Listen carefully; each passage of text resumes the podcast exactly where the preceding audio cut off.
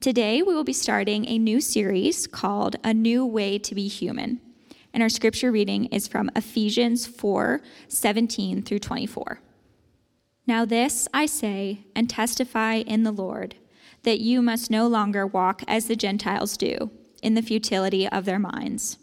They are darkened in their understanding, alienated from the life of God because of the ignorance that is in them, due to their hardness of heart. They have become callous and have given themselves up to sensuality, greedy to practice every kind of impurity. But that is not the way you learned Christ. Assuming that you have heard about him and were taught in him, as the truth is in Jesus, to put off your old self, which belongs to your former manner of life and is corrupt through deceitful desires, and to be renewed in the spirit of your minds, and to put on the new self, created after the likeness of God in true righteousness and holiness. Well, hey, good morning. My name's Nate. Good to be with you. Um, so, as we begin this five week series entitled New Way to Be Human, uh, here's the notion of it it's, it's this. We've kind of looked the last few weeks at what difference does the gospel make? And we've talked about how the gospel actually deals with our messy past as it relates to forgiveness. And last we looked at this hope that brings about meaning in the midst of suffering. In other words, a future hope that changes things. But the next five weeks, we're looking at actually how the gospel changes us in the present moment. So here's the question for you who are you becoming? What kind of person are you becoming? You know, um, a number of years ago, David Brooks, New York Times columnist, wrote a column about the difference between two types of virtues. He said one is the resume virtues, and the other is the eulogy virtues. Uh, the resume virtues these are the ones that you are developing as skills to bring to the marketplace. The eulogy virtues, these are the ones mentioned at your funeral, which are deeper. In other words, what is the nature of your relationships? Are you bold, loving, dependable, consistent? And he made this comment in this column. He said, if we're honest, most of us focus on the resume virtues. Most of us are thinking about the skills we're developing in the present moment for a particular job or vocation or place in life. And yet, he would say this most of us, if we're honest, know that the eulogy virtues are actually far more important. And he just made the point that actually most of the systems in place, even education wise, most things are actually shaped for the resume virtues. In other words, we're a lot clearer on how to build an external career than how to actually build inner character. And here's what I want to propose to you over the next five weeks that the passage that was just read is how the Apostle Paul unpacks how Christianity is different from anything else in this world, both in how it works and both in what it offers to build a deep inner character. It's an entirely new way to be human. So, four things this morning. We're going to see the new self, the new wardrobe, the new process, and a new syllabus. So let me pray and we'll get in. Father, just pray now that the words of my mouth and the meditations of our hearts would be pleasing in your sight. O oh Lord, our rock and our redeemer. Amen. Well, the new self. You know, um, in verse 22 and 24, there's two phrases it, it says to put off the old self and to put on the new self. And commentators note that the underlying tense of the verbs there is a singular, completed action, which for all you people who love grammar, that's really exciting, I know. But what difference does that make, right? Well, here's the difference. Christianity actually puts it this way, as one pastor put it Christianity is not merely about trying harder or about doing better or about making small incremental cosmetic changes. Rather, it's a decisive break from the past. In other words, the grammar in those two, those two phrases, to put off and to put on, is saying there has been a dramatic thing that has happened in your life if you're a Christian. And we actually see it in verses 17 to 19. Listen to what Paul writes.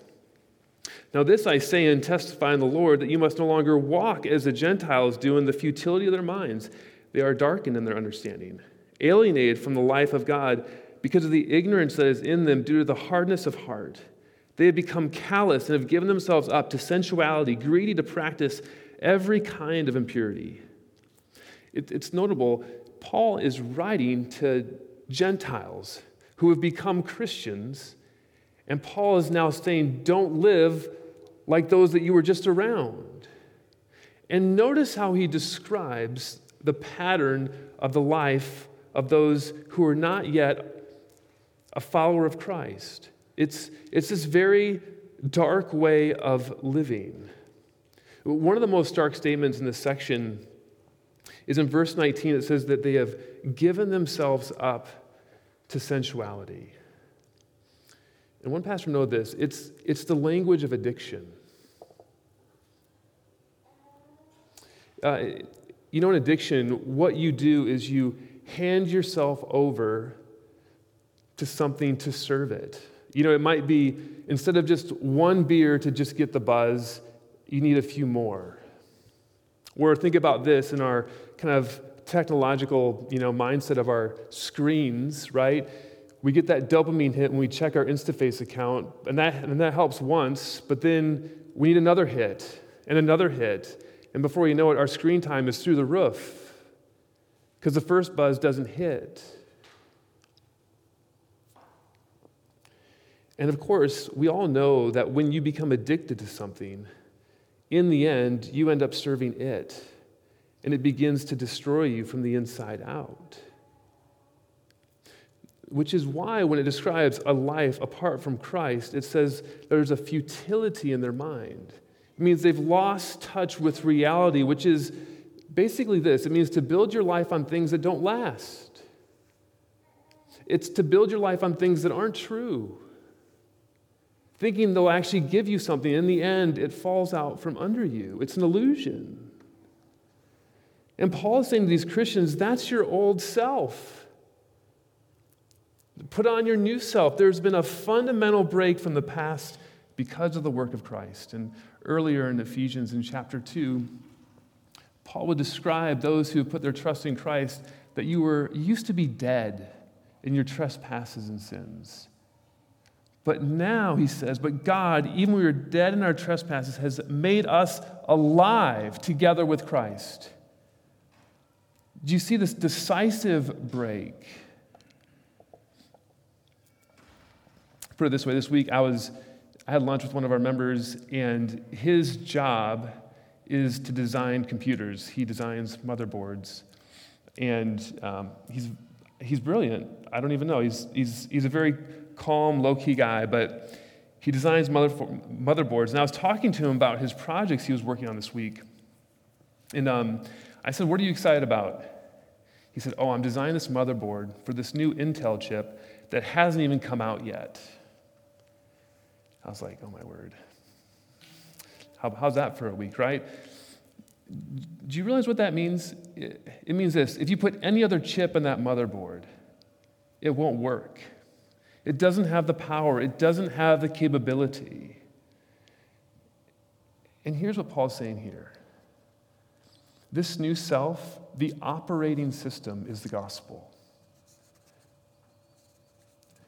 Apart from the gospel, apart from the work of Christ, this new self is not even possible.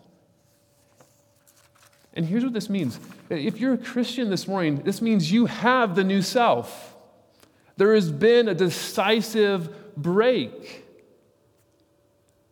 That's why Paul in verse 17, he makes this very this statement. He says, Now this I say and testify in the Lord that you must no longer walk as the Gentiles do. Paul is saying, You have a new self. Why would you go back to the way you used to live? To this darkened way of understanding? Now, if you hear this morning, you're not a Christian. Put it this way sometimes, and this is what one pastor put, he says, sometimes people will come up to him, and this happened to me as well, and they'll say this If I become a Christian, will I have to stop? And then you kind of fill in the blank. You know, sometimes it's, will I have to stop sleeping with my girlfriend? Or will I have to do something different with my money? Will I have to give more away? And usually, almost always, the answer is yes. Actually, yeah, that is something you would have to give up. But, but then this, this pastor made this comment. He said this If you come it that way, you're asking the wrong question. You don't know the very essence of Christianity if you're asking that question.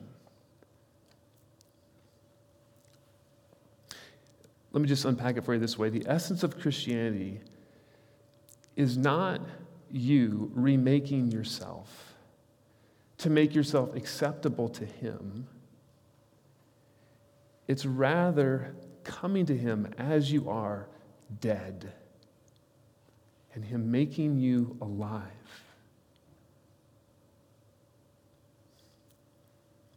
It means relying on His Son, Jesus to remake you from the inside out, to turn the lights on. That's the new self Paul says we're to put on. It's a decisive break.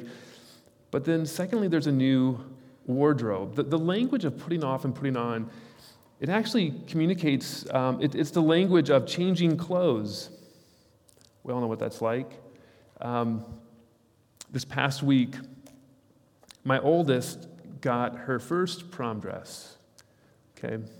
She came home, immediately put it on, came out, and just was glowing, right? I mean, just, and she twirled. I mean, she wanted to show us all that these things this dress could do, and she was beaming. And she didn't want to take it off.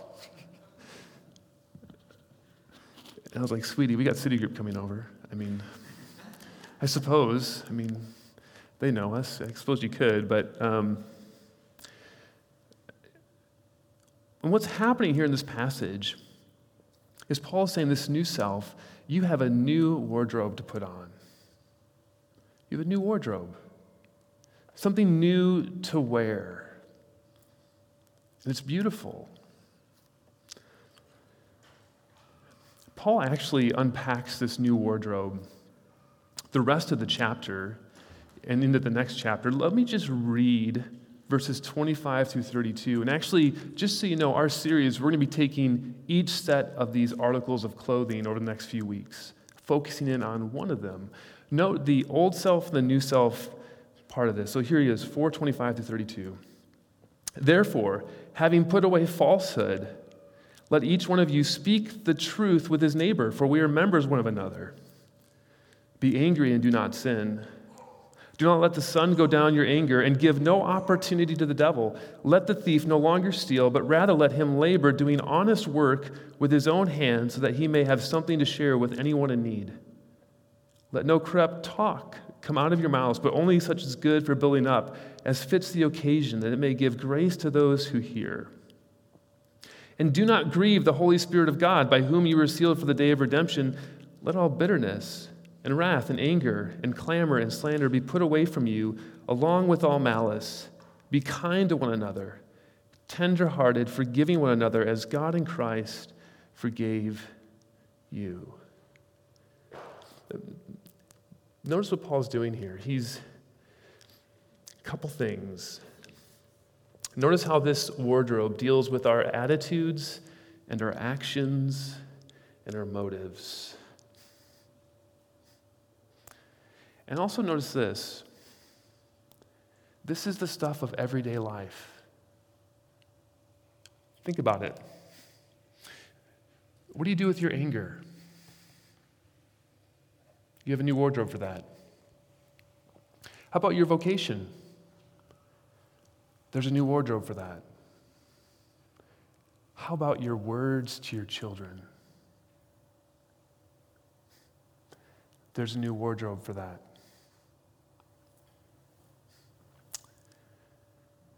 Notice how all of these are relational. They're all relational. They have to do about a new way of relating. In other words, and this is the key, you know, as my daughter said the other night, she didn't want to take off this new wardrobe, this new prom dress she had. And Paul is saying, check this, this is to be worn at all times. And guess what? Think about how these are all practical things. These are the stuff of every day. This is not two hours on Sunday in a city group gathering, or whatever. This is throughout the day as you relate to others. This is on your way to work when that guy cuts you off and dealing with the anger at that point, right? Do you see how this new way to be human, it, it intersects with every aspect of our life? That's what this that's what Paul is calling us to. That's how the, the, the gospel changes us. But, but thirdly, it's a new process. Um, most of the time, when people see this list of this new wardrobe, it's kind of viewed as this like to do list. You know, okay, I need to build others up with my words, not tear them down. Um, but, but it actually goes far deeper. And Paul uses three, three infinitives in this time to talk about this process, and it shows how different this process is for the Christian, how change happens. And the, the three things are this it's actively repent, passively receive, and dynamically apply. So let's look at the first one here. Verse 22 actively repent. It says this Paul writes, to put off your old self which belongs to your former manner of life and is corrupt through deceitful desires. To put off literally means to disrobe, it means to stop. But notice something here. It's a deeper type of disrobing, it's a deeper type of repenting. Let me put it this way. You know, um, this weekend, I know a lot of you were out doing yard work yesterday and you loved it, and it was fantastic. But you also know in the next two or three weeks what's going to happen to your lawn. There's going to be dandelions that are going to grow up. It's going to happen. And the thing about dandelions is this is that one thing you can do is just get your mower and just, you know, mow it. The remarkable thing is, like by the end of the day, and I'm not joking, they will grow back. You know that, right? Like it's the most annoying thing. That's one way you can deal with them you know if you have to deal with them, you have to get to the root issue. And I want to show you something here. In this verse, Paul uses the word desires.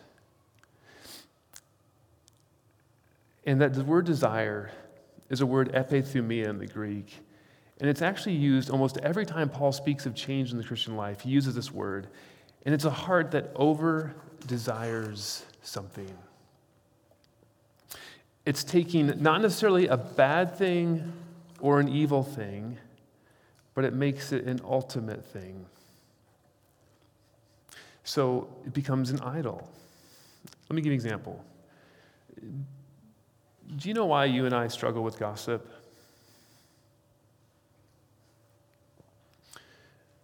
There is an over desire to belong. We take words and we tell others to create a false sense of intimacy. That's why when you get morsels of news, you want to tell other people in your network of friends, because then they'll hang on your every word, oftentimes making yourself look better than them. Is, is wanting to belong a bad thing? No.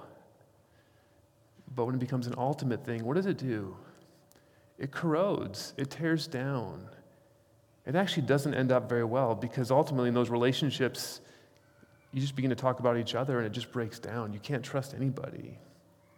In other words, to actively repent, to actively change in this moment, it's not just to repent of words, it's actually to repent all the way down to what's happening in your heart. What is it you really want? You see how this isn't just behavior modification? This goes all the way down to motives at the very core of who we are. That's what Paul's saying here.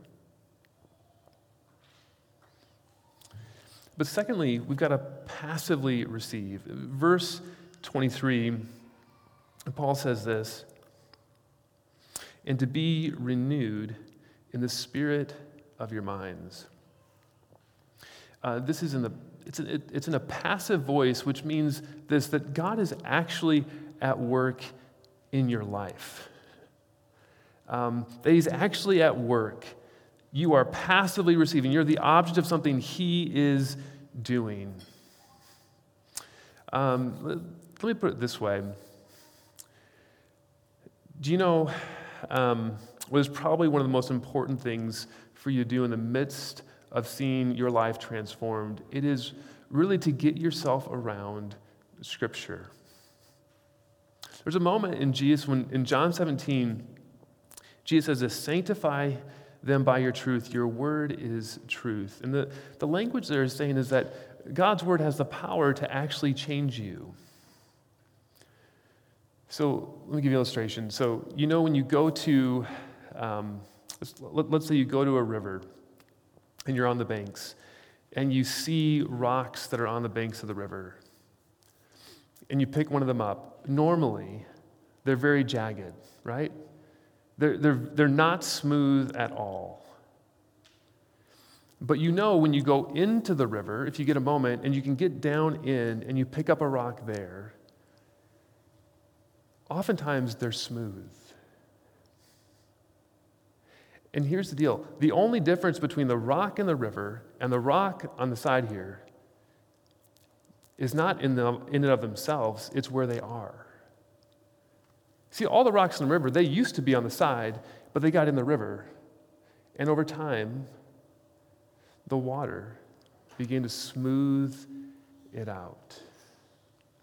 In other words, in one sense, you can't do anything about passively receiving, like God has got to be at work, but there is something you can do about putting yourself in a place to be transformed, to be renewed in your mind. And it's really just putting yourself into Scripture in some sense, it's, it's here and it's gathered here in the corporate worship.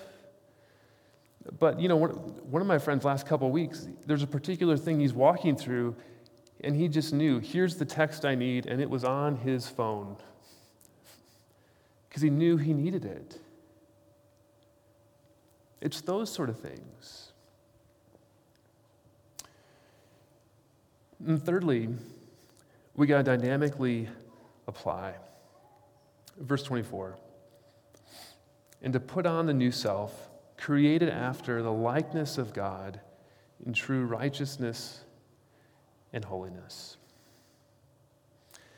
Paul is saying, in the everyday moments, you've got to put on, you've got to apply what God is like in those moments. And here's the question How do I know what that looks like? Well, lastly, you need a new syllabus. Do you guys remember? Well, some of you do, some of you don't, but do you remember in college getting the syllabus the first day? And you look through it for the content, right? You'd be listing through when are the exams? What do I have to read? How many chapters? Paul lays out a syllabus. It's in verses 20 through 21. And look at what he writes. But that is not the way you learned Christ. Assuming that you have heard about him and were taught in him as the truth is in Jesus. Uh, commentators note, check this, the content is a person.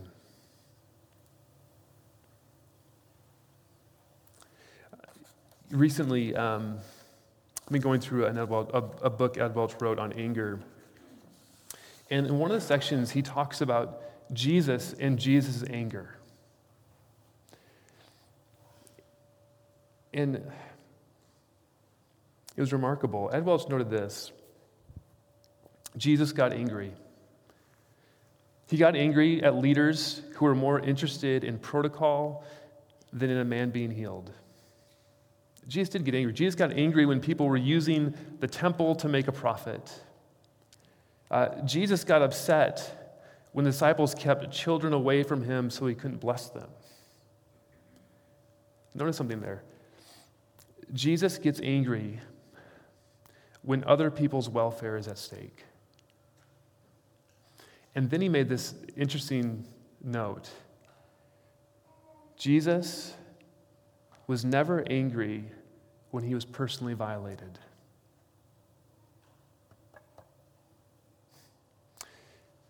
When he was accused falsely, when he was betrayed, when he was denied. Notice that. Do you see how different with anger that is with Jesus than us, right?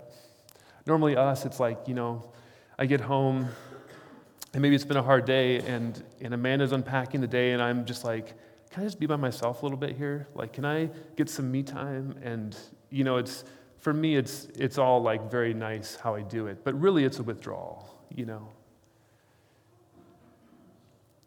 See, that's it. Jesus. He's the actual one. He's the syllabus. He's the content in every one of these articles of clothing. Tim Chester puts it this way We're to study his character, learn his role, understand his motivation, so that in every situation we can improvise the part. One more thing. Jesus is not merely an example. Uh, look for a moment a little bit later, Ephesians 5 1 through 2. Paul writes this Therefore, be imitators of God as beloved children, and walk in love as Christ loved us and gave himself up for us, a fragrant offering and sacrifice to God. In other words, one of the keys to this application is not just looking to Christ as an example, but it is seeing the beauty of what he has done and how he has been towards you. Do you see what Paul's saying there? That Christ loved you and gave himself up for you?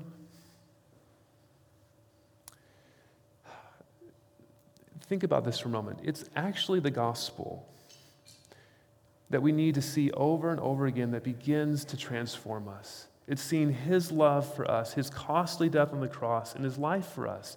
That is what changes us.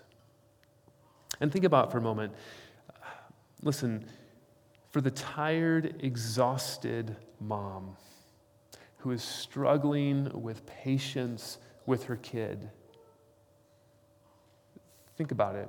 You need to see the patience and kindness that God has towards you in Christ.